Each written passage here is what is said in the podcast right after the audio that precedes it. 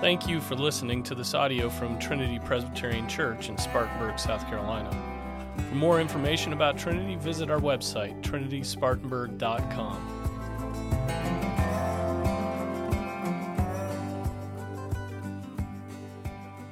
Amen. Let's turn to John 17 again and open our Bibles.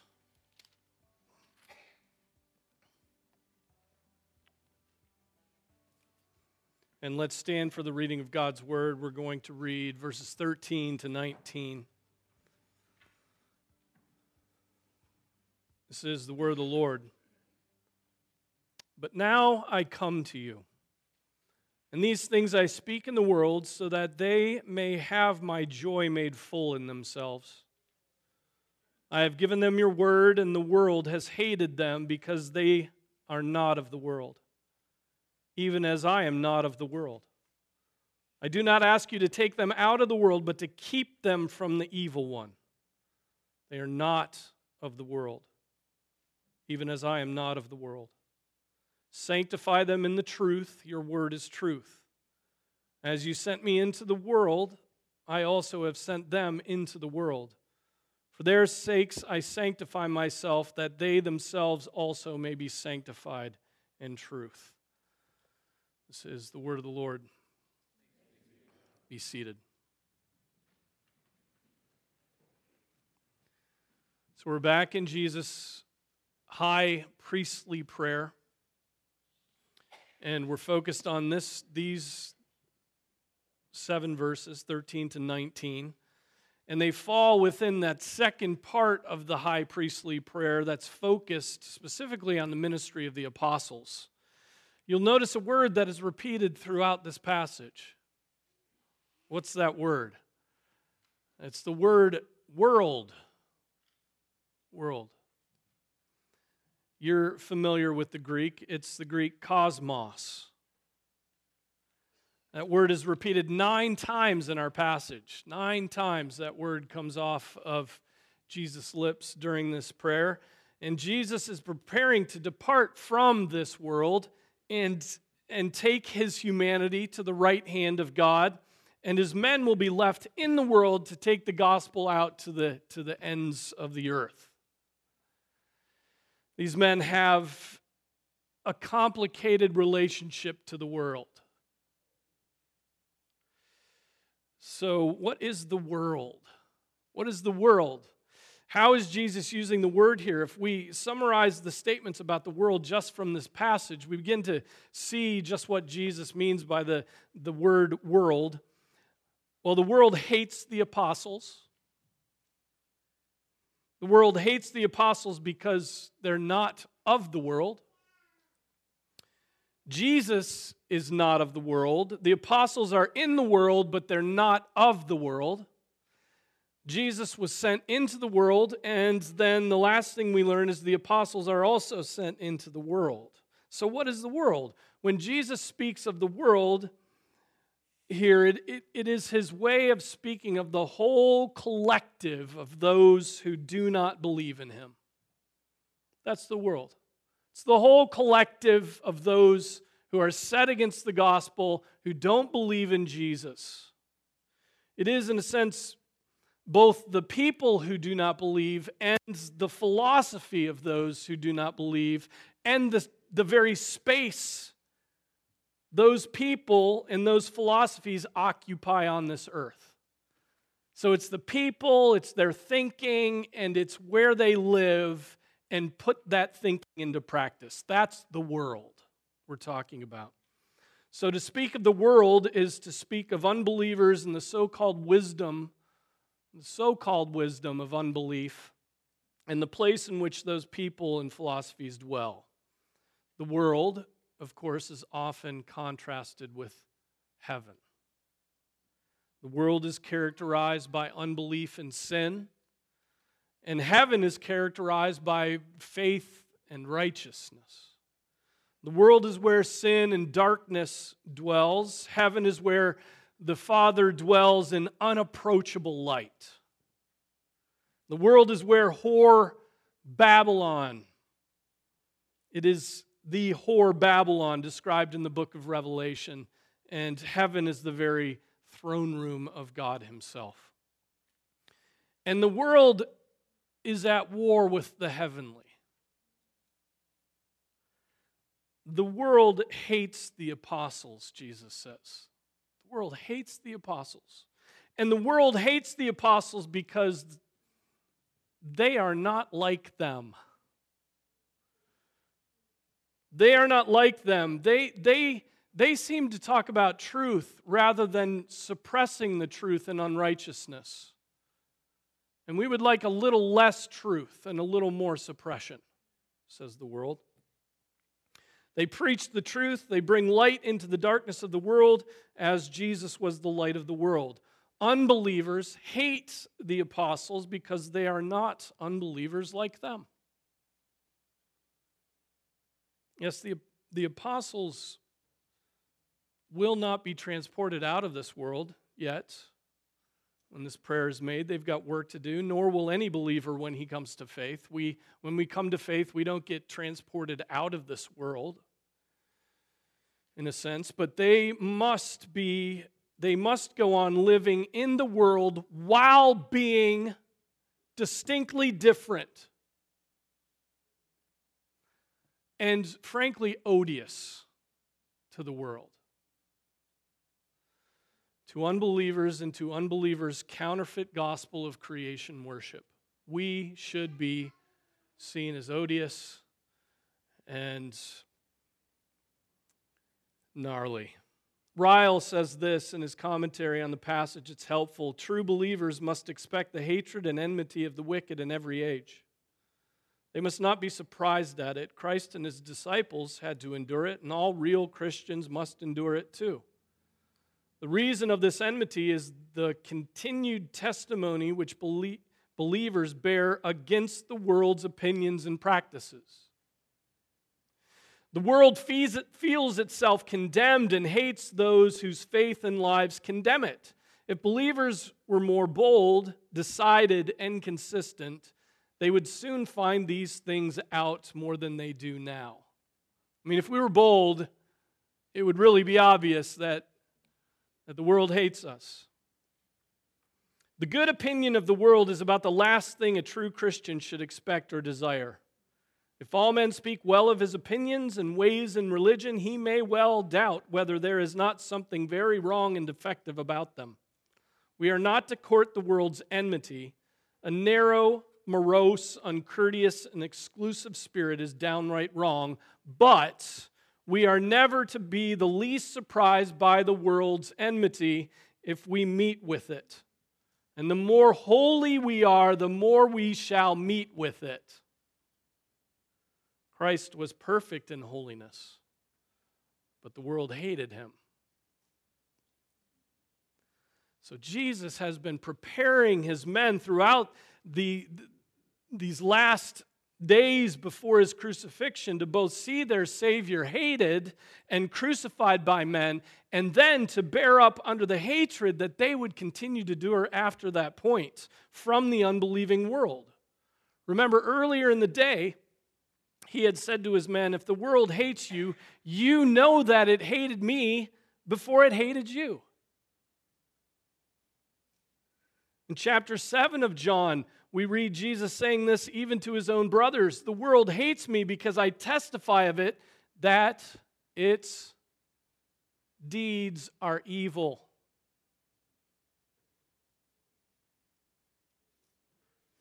I mean, we can already get offended at Jesus' statement, can't we? All the glories of the world, all the wonderful production of unbelievers all the ways that they promote sin, he just chucks it under the bus and calls it evil. And that sort of that sort of offends us.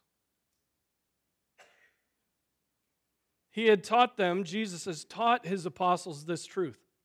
Blessed are you when men hate you and ostracize you and insult you and, and call your name as evil for the for the sake of the Son of Man. Be glad in that day and leap for joy, for behold, your reward is great in heaven, for in the same way the fathers used to treat the prophets.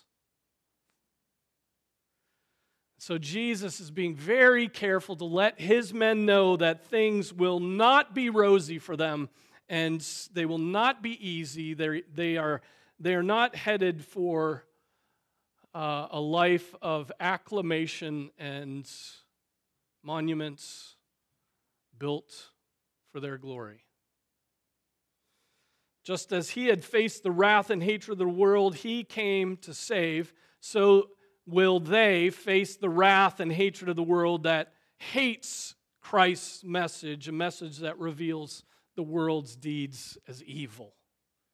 Evil. So, dear brothers and sisters, this is not a fun position to be in as Christians, is it? Do you enjoy being hated? Raise your hand if you enjoy being hated. Ha! No one does. Oh, we can have a martyr's complex as deep as anybody and boast about how faithful we will be when the real persecution comes. Yeah. We can boast like that when there's no real persecution face, facing us, no real hot hatred coming at us. But deep in our hearts, you and I are tempted to live to be liked by others. That's why you procure your Facebook page. You want to be respected and liked. Even if you're posting about tyranny all the time, you're wanting a certain type of people to respect you and like you. Right? We don't want to be distinct from the world. We want to be like the world so that we don't have to live in constant tension.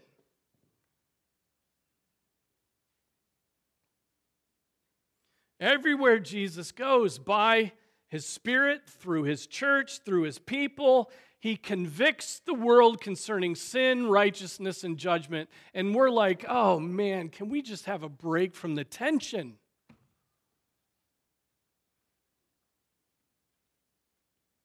We go, grow so weary of living in the tension, don't we? we? We don't want the tension of hatred. We do not want to have to testify to our faith because we know that it will be immediately met with hostility of those who have oriented their lives around alternative lifestyles which are despised by God and lead to death.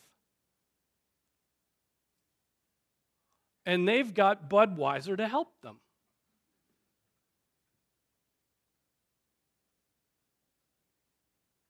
our temptation to love the world. Right? Our temptation to love the world, to be in the world and of the world, is in fact why Scripture continually exhorts us not to love the world. I mean, how many verses can you think of off the top of your head where this is the case? Don't love the world. Well, let's go through some of them. Romans 12, 2. Do not be conformed to this world, but be transformed by the renewing of your mind. There's a conformity to the world that will keep your mind from being transformed. 1 Corinthians 3:19 for the wisdom of this world is foolishness before God. All those things that we are tempted to be impressed by, God calls them all foolishness. See to it that no one takes you captive through philosophy and empty deception, according to the traditions of men, according to the elementary principles of the world, rather than according to Christ. See, you can become a captive even of philosophy. Traditions of men, traditions can, can capture us and keep us a part of the world, hold us down to the world, right?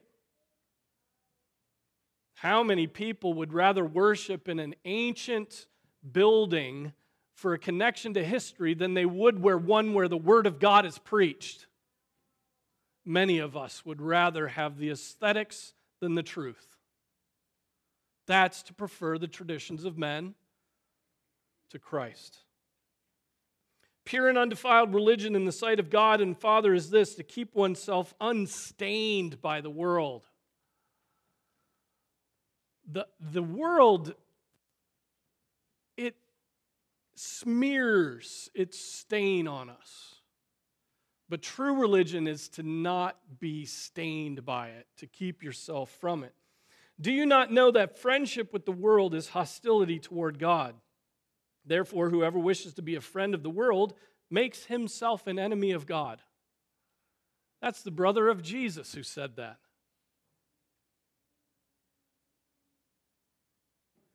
For if, after they have escaped the defilements of the world by the knowledge of the Lord Jesus Christ, they are again entangled in them and are overcome, the last state has become worse for them than the first.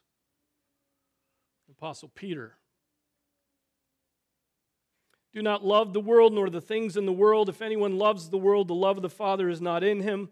For all that is in the world, the lust of the flesh, the lust of the eyes, the boastful pride of life is not from the Father, but is from the world. The world is passing away and also its lusts, but the one who does the will of God lives forever. The boastful pride of life. That's the American way. The best American life is to have some boast a yacht with a great name on the back of it. And it's just two feet bigger than your rival's yacht. Do not be surprised, brethren, if the world hates you, 1 John 3. Don't be surprised. Jesus knew that his men, his apostles, would be insulted by the world and the empty philosophies of the world. He knows their frame. And so he knew that he must pray for them as they live in this world. He knew that living in a constant state of, of tension with everyone, even and especially the members of their own households, would attempt to sway them to abandon him and run after the world. Demas, the Apostle Paul's companion, seems to have resolved the tension. Do you know how he resolved the tension? He just gave in. Demas, having loved this present world, has deserted me and gone to Thessalonica. He left the Apostle Paul, he left the Christian faith, he walked away because he loved this world. But what of the apostles themselves? Were they tempted to make peace with the world? It is no coincidence that just after his exhortation in this prayer, in the very next chapter of John's gospel, the Apostle Peter faces off with the world. That's what he does. He faces off with the world and fails.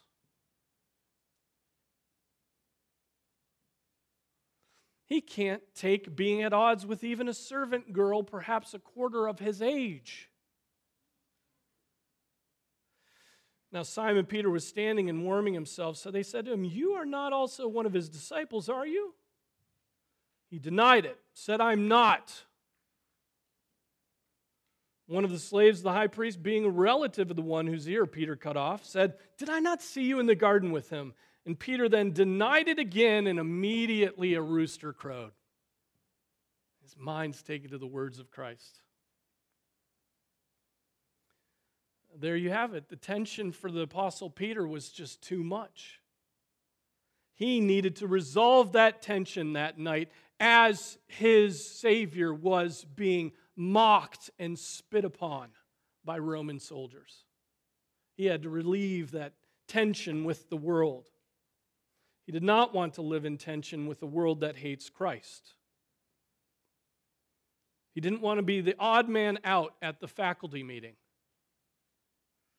right? He didn't want to be known as the Christian at, at the unbelievably relationally complicated family reunion. right? Come on, people. You live your lives, right? Family reunions are complicated, especially if you mention Jesus Christ.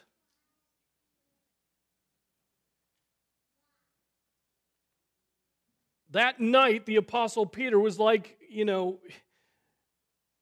the woman who will who doesn't want to be shunned by an unbelieving husband. He didn't want to face the scorn of a professor who told his class that anybody who advocated for the christian faith would fail.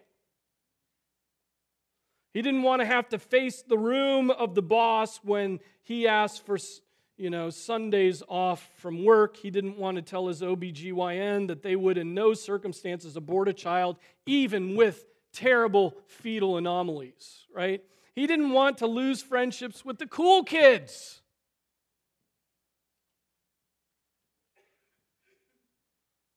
I mean, okay, let's let's get even closer to home. He didn't want to give up eating the delicacies that the world had to offer.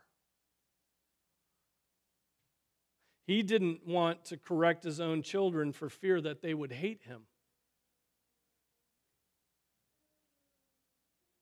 He didn't want to lose the friendships of his high school and college, you know, buddies who are successful in the world and absolutely hate Jesus Christ. So, dear brothers and sisters, the apostle Peter and his denial of Christ is a cautionary tale about being prepared to endure the hatred of the world. In that moment, the apostle Peter was not prepared. And so Jesus comes to him and says, Okay, okay, Peter, now feed my flock. Now, change.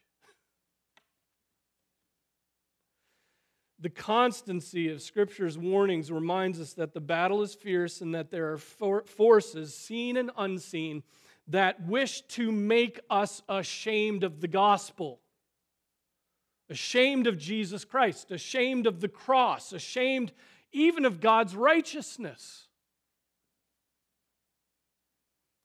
The Apostle Peter did not want to endure the hatred of the world. He, in those moments, wanted to be, he wanted to not only be in the world, he wanted to be of the world. He was ashamed of Christ. In that moment, he was ashamed of Christ, even as Christ was being brutalized by Roman soldiers. Again, it's not like Peter was standing before Pilate or some other governing authority. He was simply standing around a fire, warming himself with some common servants. He's not standing before power. It's such a simple setting, and it is those simple settings where we are unprepared to endure hostility from others, and so we hide our lights and we hem and haw and figure ways to avoid talking about our hope and our faith and our Savior. We just avoid it. We get sophisticated.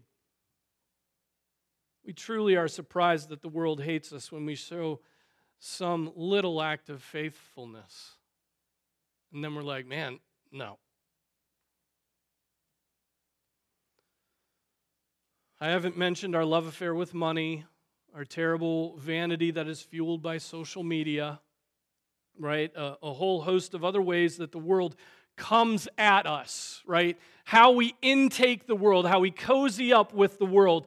And all through, the, all through these means, the devil is laughing as he causes Christians' minds to be set on the things of the world and not the things above. He just laughs, the evil one, as Jesus calls him in the prayer, and, re- and he rejoices when we allow in a little love of the world and her philosophies.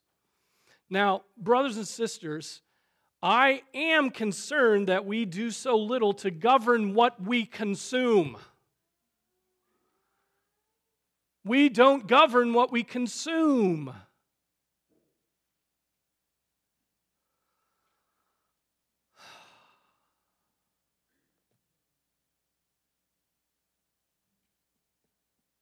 We do little spiritual input and a ton of input from the philosophers and advertisers and influencers of our age. Right? Right? Right. Yes, Pastor. We continually feed on their violence, on, pre- on their preaching, on their worldview curriculum, and their beautifully produced sensuality. We are way too worldly wise.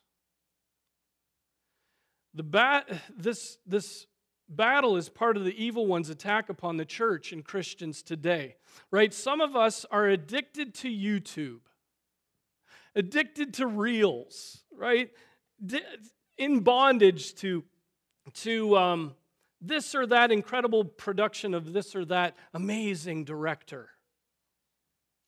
You know? Or, or Netflix or social media feeds, games, gaming, virtual worlds with virtual, you know, virtual violence with virtual en- enemies. Some of our children are addicted to it. You and I have altars in our homes, and we've put a few of them in our children's rooms, and we spend hours soaking in messages from places like New York City and San Francisco and Orlando.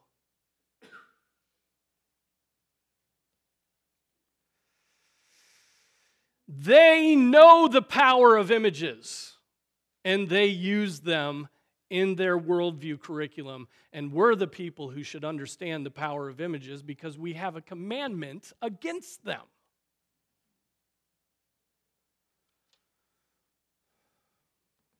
They use its, the power of image to preach to us, and we listen and we obey, and we're captives. We have a love affair with the world. We look on what they have to offer and we don't perceive any hatred for Christ. Rather, we look on and see what is good for us and what is a delight to the eyes and what is desirable to make one wise. Right? Back in the garden. And we pluck that fruit and we eat it. The battle rages around us, and we've neglected prayer and scripture reading and worship and singing and ministry to unthinkingly soak in the godless philosophies of internet prophets.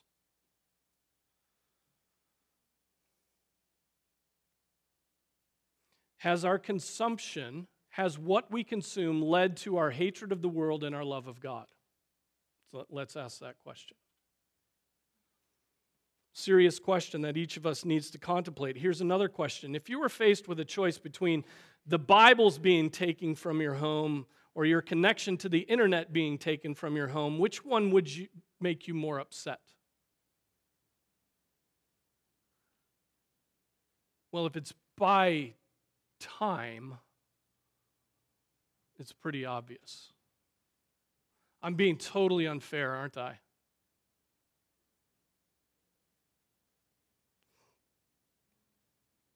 Seriously, Choice between your Bibles and your internet connection. Which one would make you more upset?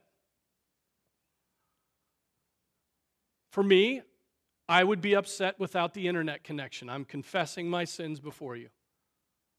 That would be annoying. To have to go to the public library to get on the banking system? No.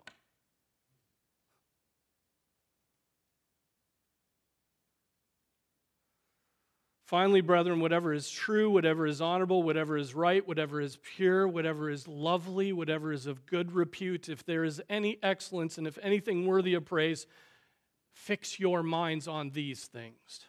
Dwell, ponder, meditate on these things. Jesus was a man of sorrows and acquainted with grief, one who delights in the fear of the Lord, and we are acquainted with entertainment one who delights in the products of Hollywood, living in the fear of man. The righteous King David wrote in Psalm 139 Do I not hate those?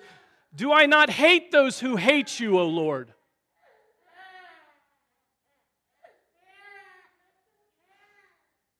David said, Do I not hate those who hate you, O Lord? David hated the world. Not only do we not hate those whom God hates, but we allow them to teach us and train us and twist us and whisper to us and entice us and draw us in and soften us up.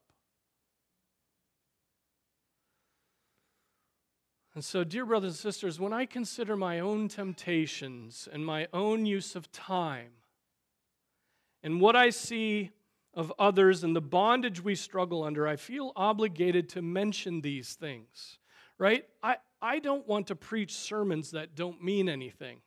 I don't want to I, I don't want to preach sermons that don't hit us right where we live. I could preach like that. Everybody would be much happier, right? A pastor exhorted us about our use of Netflix this morning. Huh, must be a fundamentalist, legalistic sort of cult.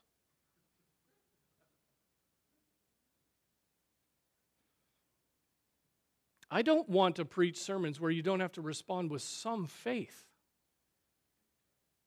And we have a bondage weighing us down. It's going to take faith to break it, right? I don't want to preach sermons that don't make us examine ourselves and challenge us to love Jesus Christ with our whole heart, soul, strength, and mind in actual, tangible ways other than coaxing up emotions.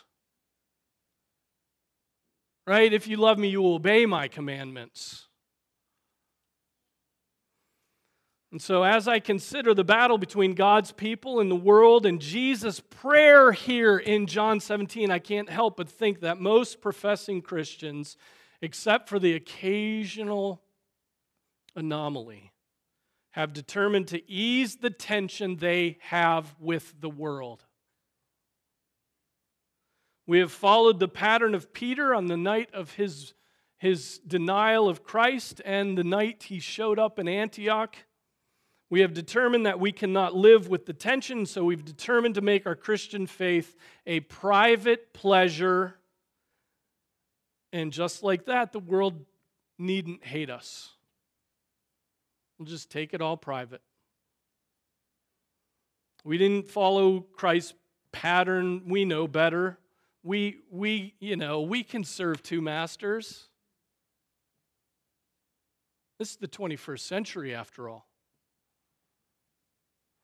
Jesus knew the battle would come upon his apostles and upon his people. He knew the battle for their souls would be intense. He knew firsthand the power of the temptation of the devil, having spent time with him in the desert. And now, as I read in John 17, I'm saddened by how much. So, how little of the content of this prayer is true in our churches today?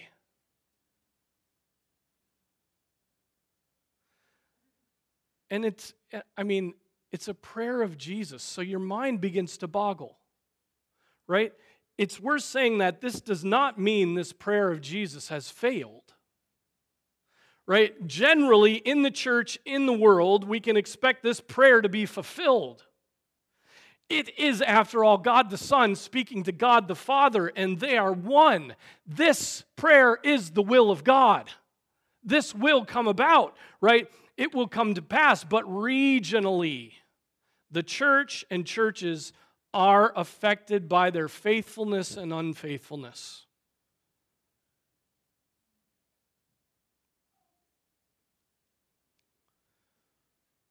Jesus prayed that they may have my joy made full in themselves. How many brothers and sisters do you know whose joy is that joy that Jesus gives? I mean, we are all depressed today. We're all depressed. Not only do we lack the joy like that of the, the psalm, which says, The joy of the Lord is my strength. But the joy we do have when the clouds lift for a moment is based upon the consumption of the same things as the worldlings. I mean, justification in Christ is just abstract to us, but, but re- what really gives me joy is the raise I finally got. More money. Now I'm really being unfair, right? I'm totally being unfair. That's a blessing from God. Too spiritual, too stark. Why can't we have both joy in justification and joy in more money? Well, we can, and we should. But what I've seen in myself is that I have little joy in what truly matters and inordinate joy in what matters far less. joy in justification, the forgiveness of sins, and joy in that unexpected money that came. This make me dance a jig. This would just, I don't know. Jesus said of the apostles, I have given them your word. The Father Almighty in heaven has given us His Word. He has spoken to us. He's written a letter to us unlike any letter that has ever been written because it's active and living and sharper than any two edged sword. It's able to do its work on us. And we lament when we have to give it attention. We lament. How many of us have gone this past week without once reading Scripture? Or has it been a month? Or has it been years? I've gone a half a year without reading Scripture during my pastorate. So I know there's some of you here who have done the same thing, perhaps longer. Perhaps you've never gotten a routine in your Christian life. The Word of God, the inerrant, infallible, inspired Word of God. Jesus said to the apostles, The world has hated them because they were not of the world, even as I am not of the world. The church in our country today is not hated by the world, it is the world. Right? When was the last time we did anything or said anything that caused the world to hate us? We've played it safe. We know perfectly well when to be silent. Cowardice characterizes the church and her people today, and cowards are never hated. Cowards are pitied and despised, but they're not, they're not hated. So the world laughs at the church bending over backwards to fit sodomy into God's holiness somewhere.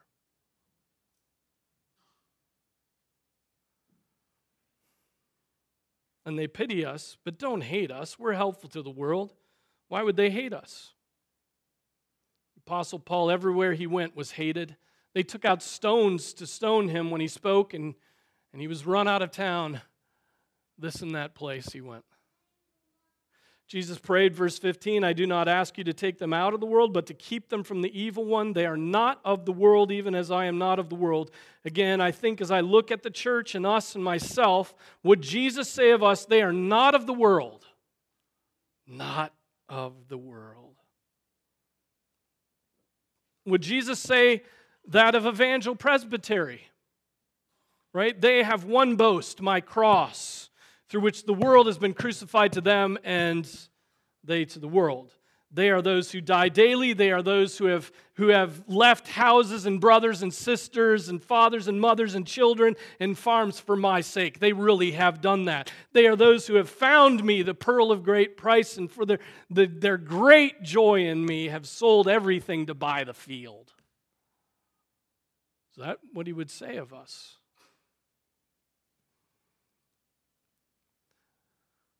Dear brothers and sisters, do we feel our great worldliness and long for it to die? Long for it to die. Do we long to kill the altars to worldliness that we've erected in our own homes and the comforts that we have worshiped and the fleeting nature of our joy and peace that is so easily broken because we're unprepared for the slightest test? Is Christ our pearl of great price? What Jesus prayed here for the apostles and by extension for, for his church is a rebuke to us. There are churches and godly ones on this earth who, can, who read this prayer and praise God that the Father has heard it and brought it about for them. But honestly, what of us? What of Trinity Presbyterian Church? Are we just worldlings with a, a thin veneer of Christianity? Are we? The only thing to do is repent. All of us need to repent of our love for the world and lack of love for Jesus Christ. All we need to do is, is examine just exactly what it is that is keeping us from being wholly devoted to the Lord? Is it work? Is it the internet? Is it television? Is it, is it influencers? Is it pure laziness? Is it gaming? Is it bitterness? Is it family traditions? Is it, is it just wanting to be free from the tension? That might be the biggest one. I just want less tension in my life. I mean, how crazy it is that we're always talking about being stressed out. Read the lives of the saints. Read Hebrews 11. What we need is what Jesus prayed for his apostles, verse 17 sanctify them in the truth, your word is truth. We need the Father to remember this prayer that Jesus prayed for his church so many days ago. We need the sanctification, the holiness that comes by receiving and understanding and believing God's word. We need a deeper devotion to the things of God, to the word of God, to the church of God. And we need God to pry our fingers off the world because we're clutching to it. We need, we need Him to forgive us for showing our children a deep love for the world and a lukewarm love for God. And so we need sanctification in the truth. We need the Word. And so may this prayer of Jesus produce in us what it produced in the apostles. Think of what it produced in them. Think of the apostles. The apostle Paul describes what this prayer produced in him and the others as contrasted with the worldly Corinthians who hadn't given up the world yet. Here's what he says You are already filled. You have already become rich, he says of the Corinthians. You have become kings without us. And indeed, I wish that you had become kings so that we also might reign with you. For I think God has exhibited us apostles last of all as men condemned to death, because we have become a spectacle to the world, both to angels and to men. We are fools for Christ's sake, but you are prudent in Christ. We are weak, but you are strong. You are distinguished, but we are without honor. To this present hour, we are both hungry and thirsty, and are poorly clothed, and are roughly treated, and are homeless, and we toil working with our own hands. When we are reviled, we bless. When we are persecuted, we endure. When we are slandered, we try to conciliate. We have become as the scum of the world, the dregs of all things, even until now.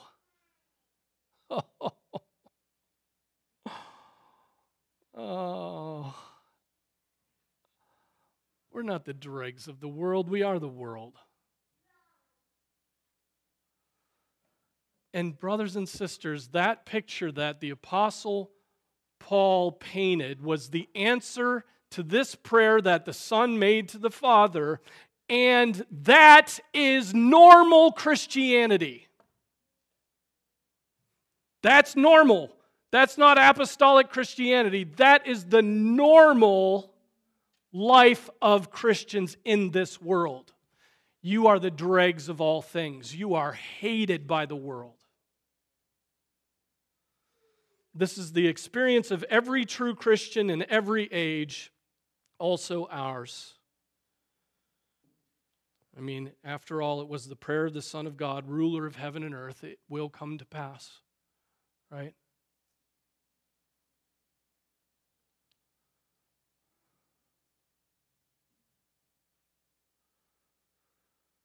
Let's pray.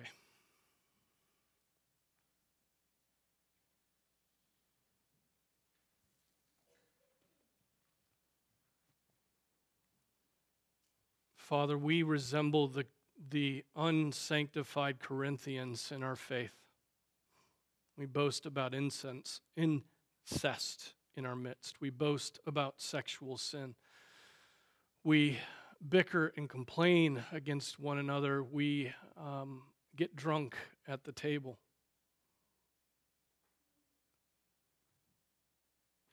Father,